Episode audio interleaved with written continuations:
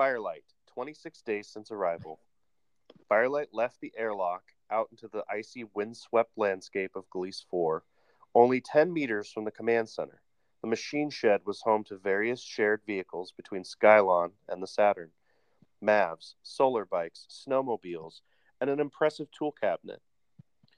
Firelight entered the machine shed and sealed the bulkhead. She pressed the seal button, and the oxygenators began to kick on. As she removed the helmet and placed it on the tool bench, a noise from behind the MAV made a loud clang, and Firelight jumped. Hello? Firelight lit her cigarette and wandered around the shed looking for the source of the noise. A penguin finally emerged from out behind the MAV. It held a small gun in its wing and stared at Firelight. The penguin made a few noises and flapped its wings, ruffling its feathers. Okay, look, I'm just here to smoke. I don't mean any harm, little guy. Put the gun down. The penguin stared at him and pulled the trigger, and Firelight was suddenly a penguin herself. Seriously? Please turn me back. I don't want to be a penguin. Ah! Yes, Kwa. Now turn me back.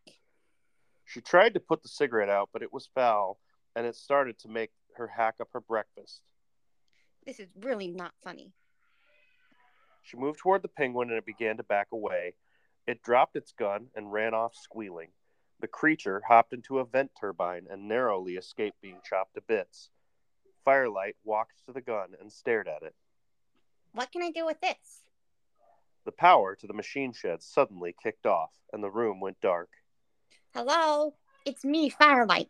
I'm not a penguin. Who is there?